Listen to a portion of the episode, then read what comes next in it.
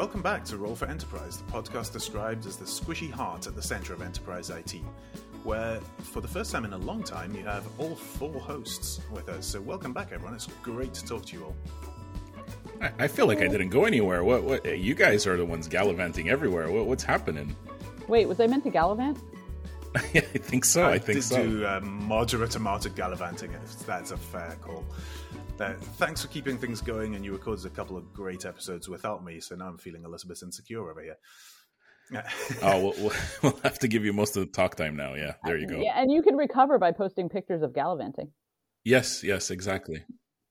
In an audio only medium, let's uh, concentrate on the talk, and the pictures can stay in the private chat between us hosts there's been some interesting news in enterprise software. People are definitely back from their beach holidays and getting back to work. Something that's caused both of my eyebrows to rise all the way up to the top of my head was Databricks' latest round of funding, a Series H. I don't recall ever seeing a Series H round before. That's uh, a new one. So that was 1.6 billion with a B after they only reason like February. February they raised another billion. So that's uh, that's pretty huge. I mean, they're hot in the AI space, right? They're hot in the AI space, so that's why everybody's going to throw money at them. And I think they're one of the better known companies if you're not building AI internally to to help you. So, yeah, I'm I'm not so surprised. Well, that's crazy. Somebody wants their money back. I mean, who's, that's right. Who's there in the angel round and Series A and B. I mean, I'm surprised somebody's not calling for their money what is the exit on something like that? Like, what does that? Obviously, it's only in the public markets because you you can't even dream of an acquisition that would cover that. But then beyond that, that is a um, there, let's just say there's a lot of room to fall, maybe. That's what it looks like. And I mean, they are at the intersection of a ton of interesting trends, AI, as you said, and big data, and some of the new trends in how applications are being built. So it's um, it's really interesting. And the company said, you know, they're going beyond R&D, entering new markets, enabling and growing the partner ecosystem, and building a broad catalog of industry solutions. It's the usual playbook. They don't want to be a one-trick pony. They want to become a platform and probably make their own acquisitions and broaden that. It all makes sense, but it's a, a lot of money, and someone's going to, as you say, they're going to want their return back eventually. Haven't, haven't they pivoted in the last you know couple of years? Right, they weren't really known all the all along, right, as this AI company. Is that right? I think it's the snowflake effect. Snowflake's been making a lot of noise, and that's driving both interest in alternatives to Snowflake and driving Databricks to be more aggressive so they don't lose the market to their noisy competitor. Well, wait, one way to make noise is an IPO. I mean, I, am just curious. There, there's always something behind the scenes. As a ride, they're not they're not doing that to raise money.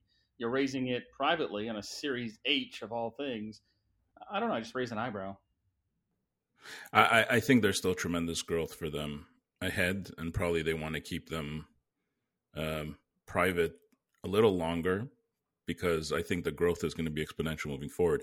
I mean, look, yeah, I, I, don't know what they did before, but I know that there's not many companies that do the machine learning side of, of, of data with like the ingestion and, and cleanup of data. And I think they have a product that I think is pretty strong in that area that a lot of people can't compete with, where companies try to figure out internally. So, yeah, if you're a company that's going to build your own uh, ML model and do it all yourself, yeah, I, I, I get it. You're not probably going to use Databricks, but I don't think all companies are in that position. So I actually think, yeah, I would give them money.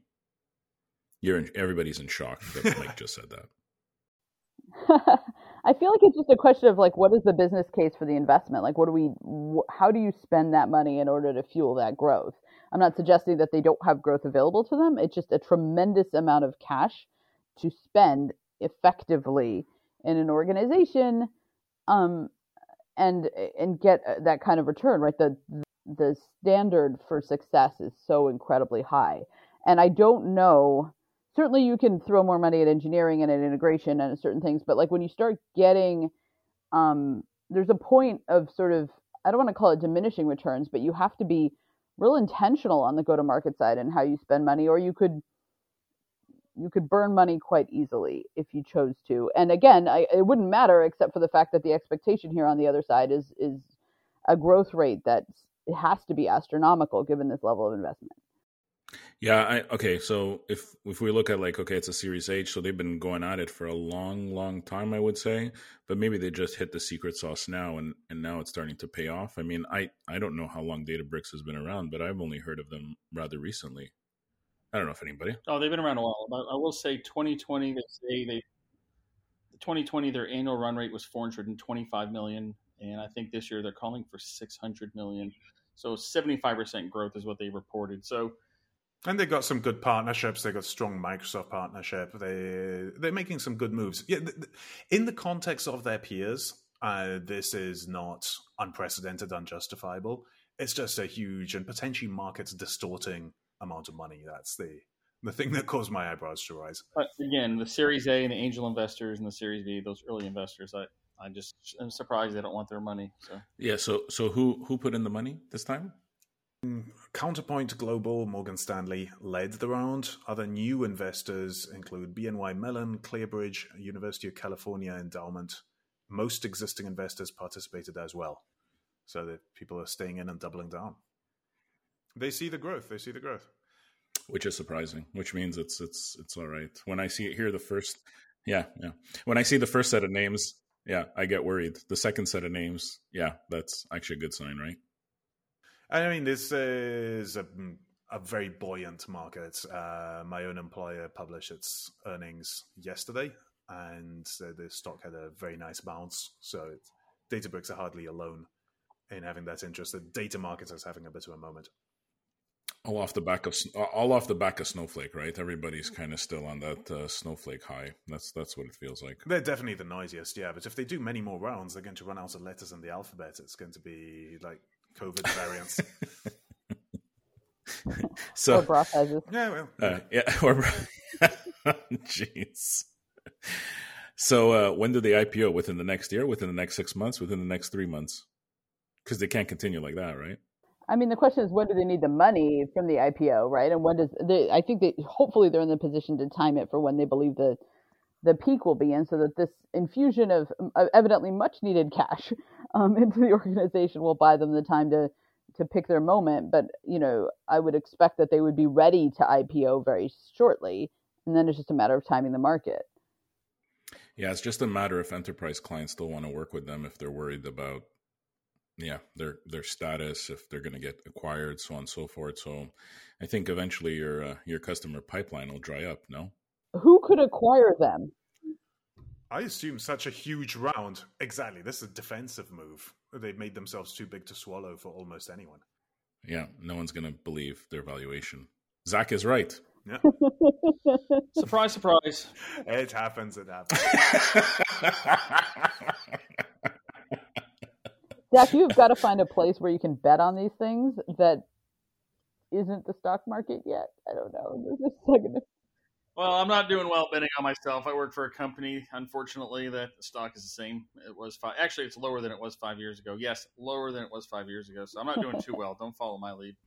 No, we'll see how that goes. But speaking of enterprise software financials and getting Mike's pay for stuff, uh, Docker is now going to start uh, demanding money for their desktop product, uh, which has a lot of Twitter up in arms. Uh, people are like, I want to use the thing for free. I like it being free. That's my favorite price.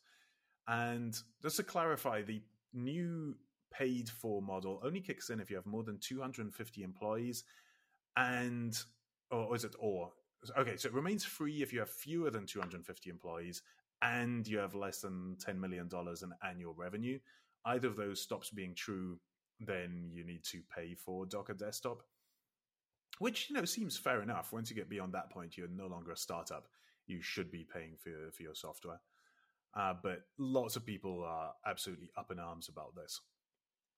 Now, what do you think? I mean, Mike, do you use Docker Desktop uh, in your world?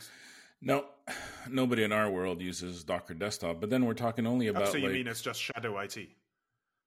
Yeah, it's just Shadow IT that actually uses it. I mean, yeah, the the real IT guys don't don't don't use anything interesting. It's all the it, it's just like Databricks. Yeah, we, we don't actually use it, but um, no, but okay. So h- help me understand on the Docker side. So it's it's only the desktop developers that need to purchase a license. That that's what we're talking about. Yeah. Wait a minute. Wait a minute. Docker desktop. Are you sure people do they think is that what it is? Are they going to try to run containers on their desktop, or explain that to me? Yeah.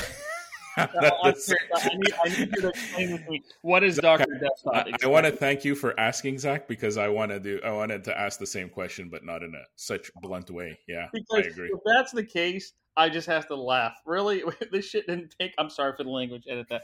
This didn't take off in the data center, but now it's on the desktop. Like, containers on desktops. Who's going to support this?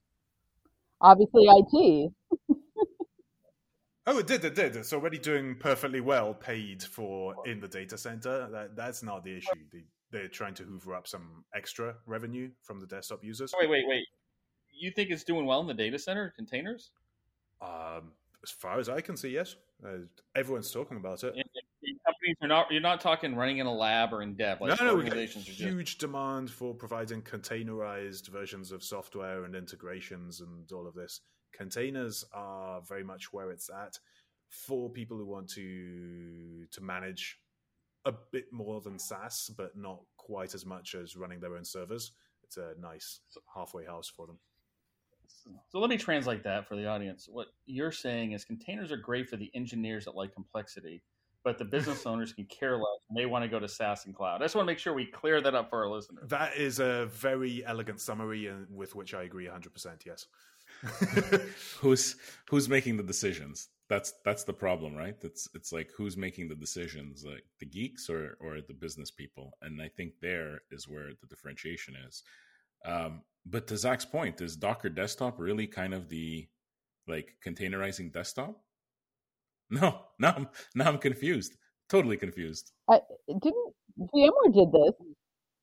People did this with VMs, right? And and and it was there's certainly developer use cases and then there's the use cases of i don't like how microsoft runs on my mac or whatever and so i'm going to be the kind of nerd who abstracts it away in a windows vm on my mac which is in itself painful to conceive but oh there's my use case i run a couple of containers here i've got uh, a Pi-hole in a container and i've got uh, uh, airbridge bridge so it's um, what's it called Apple's home IoT stuff for devices that aren't in the made for Apple IoT program. You run this piece of software and it's distributed as a container image. And, it helps and the good news too. is that all those things feel real approachable for a home user, so that's great. Um, I, uh, yeah, this is not a general use case. Thank I will admit. Thank you for saying it. Thank, yeah, but, thank you for saying But it, I yeah. think that the, the, the assertion here, presumably, there's a set of developers, and they want basically to harvest the developer licenses, not, you know, unlike deciding that you're going to pay for the IDE, and and and separately, presumably, I'm willing to bet, I'm willing to bet cold hard cash that somebody believes there's a bunch of citizen developers that are just dying to have containers on their laptops so that they can execute some BI stuff or whatever, right? And uh, that that hypothesis that the citizen developer or the um, unassuming business nerd needs this, I, I'm willing to bet is part of the driver here, um, because those are the individuals that that um, often are the um, the shadow IT that has power, right? But I, I'm I'm I'm skeptical if that's true, but I'm willing to bet that's a bet. Those people are running Databricks in the clouds. They're paying, you know, Azure to host Databricks for them. They don't want containers on their desktops. I, I would. I, I'm not suggesting it's accurate. I'm suggesting that I wouldn't be surprised if it was somewhere on the PowerPoint slide explaining this decision internally. I wouldn't be surprised. I just think anyone yeah. expecting that will have a nasty wake up call. Nasty wake up calls are the foundation of product management. That's how we learn. this is how we learn. This is our experience. You know what we're going to do? We're going to build a platform with a network and an ecosystem that's going to build all the plugins for us. Wait, we tried that once. When did that work? Oh, wait, no. Write once, run anywhere. Containers feels a bit like Java to me.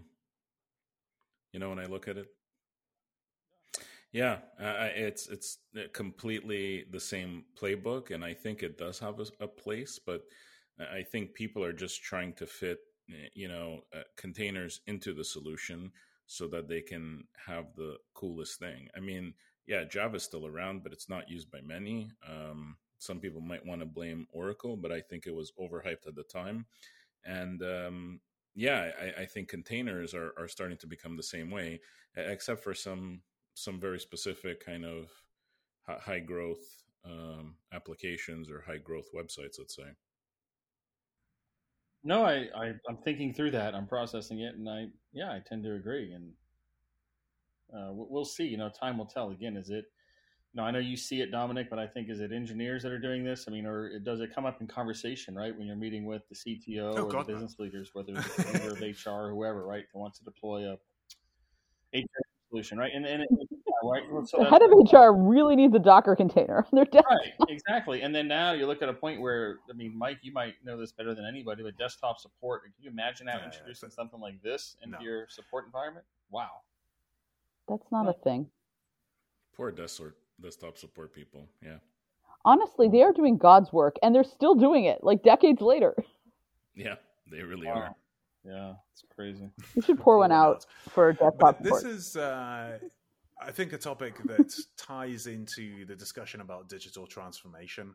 Uh, this whole containerization thing, it's, as you said, Lilac, this inherits from the conversation we're having about virtualization uh, and goes back beyond that to, to roots in the mainframe world, which was containerized from the very beginning uh, through shared uh, time sharing architectures.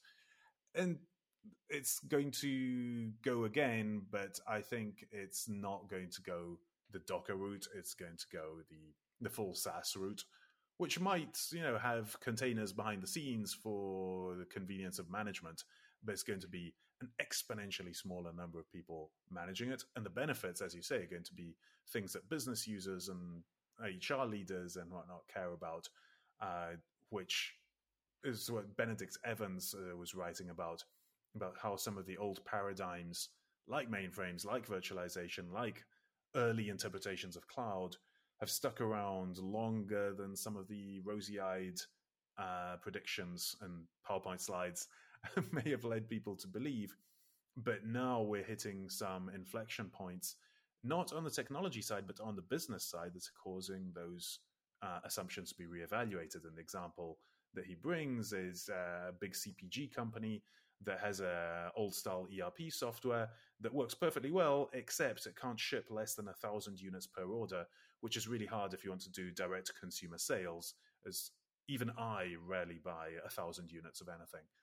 Just just Apple products, Dominic. Well, I said, rarely, not never. I, I, don't know that that's. I mean, I think that's a somewhat reductive example. I, I don't. I'm going to disagree because obviously I, I have a, a real horse in the core systems or legacy space. Like that's that's definitely my domain right now. But my my feeling is yes, obviously that is this kind of situation where we would need to enhance that application to make it functional. And and I think it's more than the sort of thousand units issue. I'm sure there's a lot of that application that would have to change if you wanted to sell direct, right? On the other hand, um, there is those old older pieces of software have often been tuned quite closely to the business processes that they're meaning to support, and those business processes are often what a company calls their competitive advantage, right? And and so if the way that we do business, the way that we execute our inventory management, the way that we handle our supply chain, the way that we build our product is often the way in which we win. It isn't always necessarily an additional feature or button in the end product, but it is the business model by which we are successful. And that business model often has to do with operational efficiencies. And that's truer in physical businesses than it is in software, where DevOps is DevOps, perhaps and and so the idea that you can modernize these applications without and, and standardize them against more modern versions of them without losing that customization or reinvesting in that customization, I think is actually more risky than people let on. Which isn't to say that they don't have to evolve, right? Yeah. I, I agree and I disagree with you, Lilac, because I think at the base of what you're saying, the company you're describing that kind of has that competitive advantage they are a company that looks at continuous improvement, looks at taking the leap, so on and so forth. And I think what you, you know a company that says stag that's not a company that says stagnant. And you know like eh, you know take the amazon approach of, of bezos. He always says like hey we're building a forever company. A forever company doesn't stay put. It doesn't like companies fail all the time and it's because they get stagnant. They don't look at other things and then they can't pivot to like what dominic explained like oh now we need to do like e-commerce how you know direct to consumer how do we do this? So i think these companies that stay put in these solutions and say, hey, it's good enough for us, they will die. And the thing is, you need to continue to evolve. Now, maybe your solution is good enough, but how does it work with others? How does it?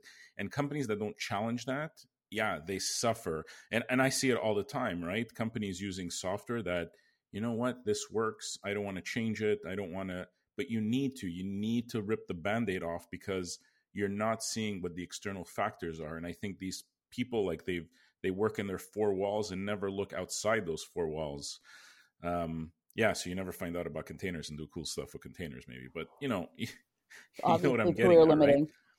I, yeah, I, do. So, I, th- I, think it needs to evolve. I think these things need to continue to grow and change and shift and integrate and and develop. I just think that the the you know idea that um, well honestly there's a there's a sort of element of like buying a, a, large scale white white goods appliance like a washing machine right? And you're like i'm going to go buy the new one. It's like so much cooler. It's wi-fi enabled. My washing machine is wi-fi enabled. I don't know what that buys me. I have yet to configure it.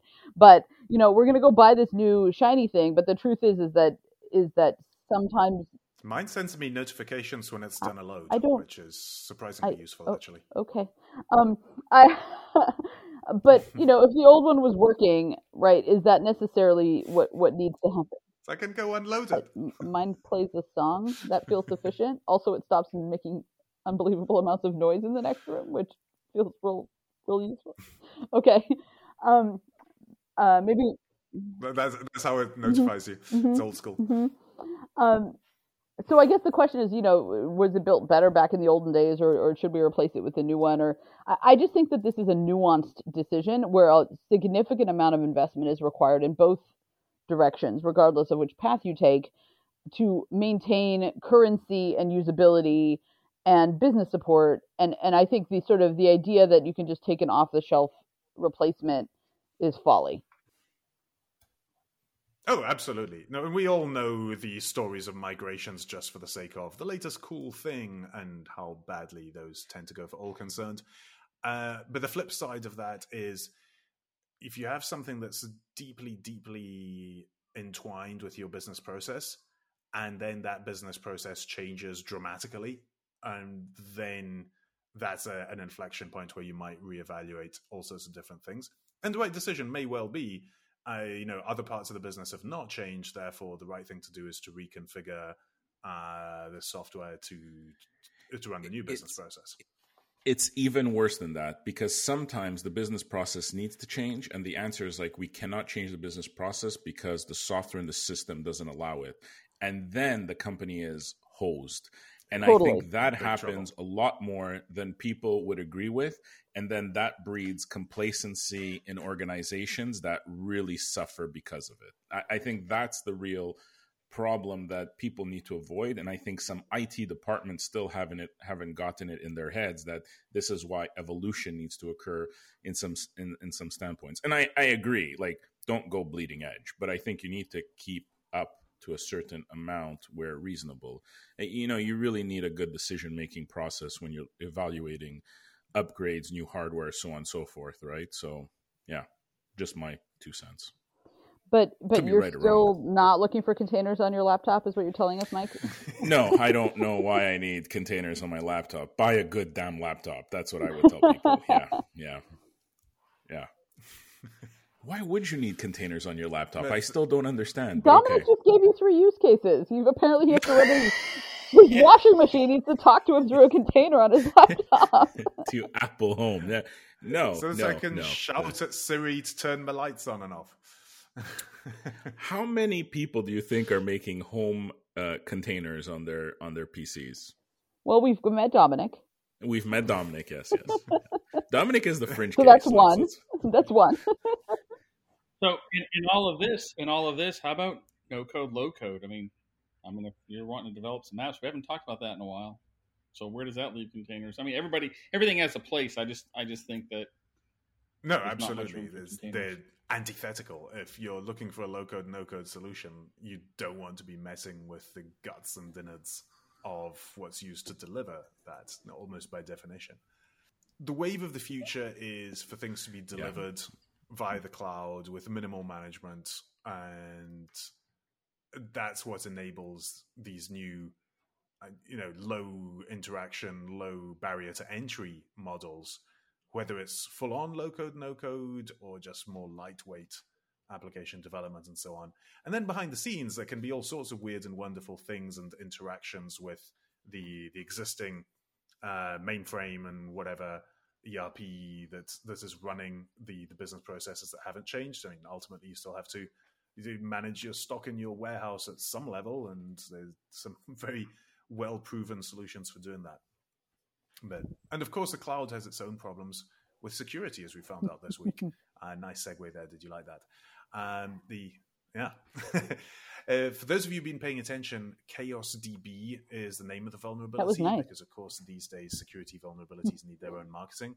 Um, this one doesn't appear to have a cute logo, so it's not quite at the level of you know Heartbleed and and those uh, old classics, but uh, still, it's a, it's a good name.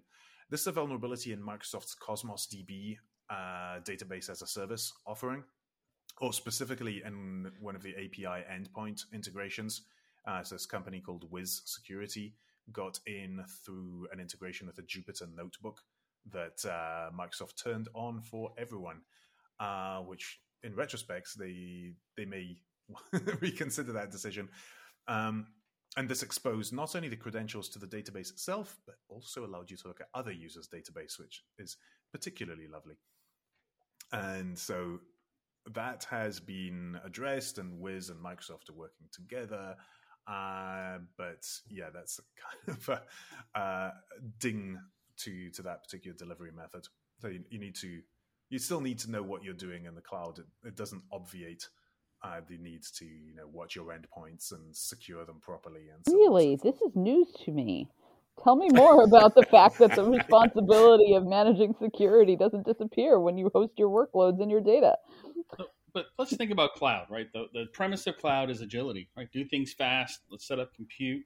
That's the premise. I mean, so you, you think that, and then the other thing I think of is, who are these people? I mean, these are people of running HR departments. These are business leaders that are leveraging the cloud for the most part, and so you know, there's a problem there. It brings up a, a tremendous problem. So you know, it's um, it's working the way it was supposed to work. Cloud. It's just you know, we just need to maybe slow down a little bit. But we have to remember, cloud is all about agility, and that word does have some sacrifices.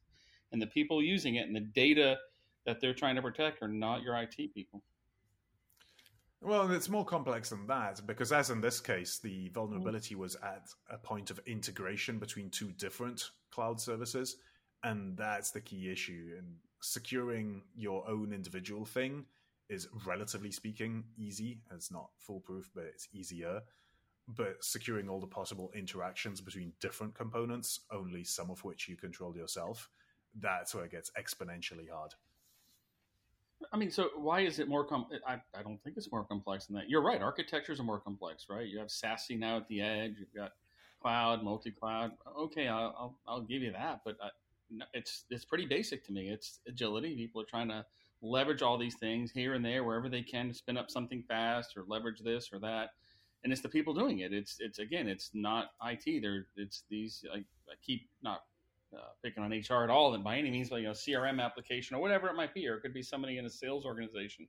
I, I don't i think it's basic but you know um, how you solve it's complex. And you're not going to solve it with people. Uh, i think Nir uh, Zuk over at palo alto networks had a good analogy a couple weeks ago and he said uh, today, SOCs are run by people with help from machines, but we have to get to a point where they're run by machines with uh, assistance from people. And I think that's where, really where we need to get because of this complexity, this big surface vector. I'm not sure I 100% agree with that formulation. Uh, I'm in the process of trying to onboard a, a, SaaS vendor that has to integrate with some of our internal SaaS systems. And so obviously there's a technical component to that assessment that our internal departments are conducting. But there's also a human level of it. You know, what are you actually trying to achieve here? Is this the best way to achieve it, or is there a different way around uh, this particular requirement that's going to be less onerous from the security perspective. And I mean, watch out for me to have to eat my words five or ten years from now, but I don't see machines getting to that level of understanding anytime soon. You, uh, well, I disagree. We can, you and I disagree, which is good. This is fun. Uh, this, I like this, right? We can have a good conversation. I adamantly disagree with you. You cannot go forward without machines helping out. There's so much data, and forget the Splunks and these people that transmit, the, you know, data in transit. That doesn't matter. None of that matters. What matters is the data, right? You can bring it from point A to point B. That doesn't help me. But there is a ton of data, and to go through all that data, if you're trying to tell me, oh, we still need people, oh, the machines you know, shouldn't be leading the charge, that's a losing proposition, man. I I, I adamantly agree with. I, mean, I think they should absolutely be involved, but yeah, I think we're maybe talking semantics about who leads. Sorry, Mike. I feel like we're going to break for a. I, I think I feel like we're going to break for a commercial of Databricks. Like, well, I, I, I just think there's a lot going on. Like security used to just be a firewall. Okay, you had a firewall in and out. Then you had IPS, and all that is real basic. But now, think about this: we cannot get uh, security right. Think about SolarWinds or some of these other hacks, right? With old software, we're talking hundreds of devices. Now we're looking at IoT with millions and billions of devices, and you're telling me that there's a human aspect that has to lead all this? No way, no how. Not going to happen. No. I, well, but but someone's got to architect, right? And I think it starts well, from that point. Absolutely. And I, I don't think a machine's going to architect. I think the machine's going to be mainly on the um, operate on the yeah absolutely. incident response, incident response, or or finding um, you know digging into like where your vulnerabilities are. Have you know? Hey, I pattern detection, right? Like pattern detection, things like that the State of Cloud Security 2021 report, and we can put the link in the show notes. 36% of companies suffered a serious cloud data leak or breach in the past 12 months. 36%. So three of you are sitting there. Look to your right or your left. one of those two, if not you. Really, really it's crazy, right? Eight yeah, out of yeah. 10 are worried that they're vulnerable to a major misconfiguration breach. And 64% say the problem will get worse or stay the same And what's crazy about this is there's no ramifications really. Think about it. I mean, Microsoft stock price hasn't gone down. I mean, it's you know they they get okay. I, I I get something gets breached on my data. I get this letter in the mail. Hey, you get a free service to this credit monitoring for a year. That's it, really. I mean, there's no. It's. No... I, I I was going to say I think though companies are more focused on how they recover rather than yeah the breach itself right? It's like hey like if i lose data what's going to happen? How public's it going to be? How unpublic? I, I, still think you know we're not sharing enough cross company i mean the cases that are that are out there because it involves multiple parties but single party cases i mean no one's gonna no one really talks about it even though there are laws that that you know you have to disclose. But yeah, you know, the lawyers get involved and so on and so forth. So I, I don't think it's uh, it, it's so clear cut because I mean, we all hear the whispers from a certain company that this happened and a certain company that that happened, and yeah, security is really hard. It's um, you know, I, I don't want to be a, a, in the security field, that's for sure, and um, yeah, it, it's it's not so easy. Go ahead, Lilac.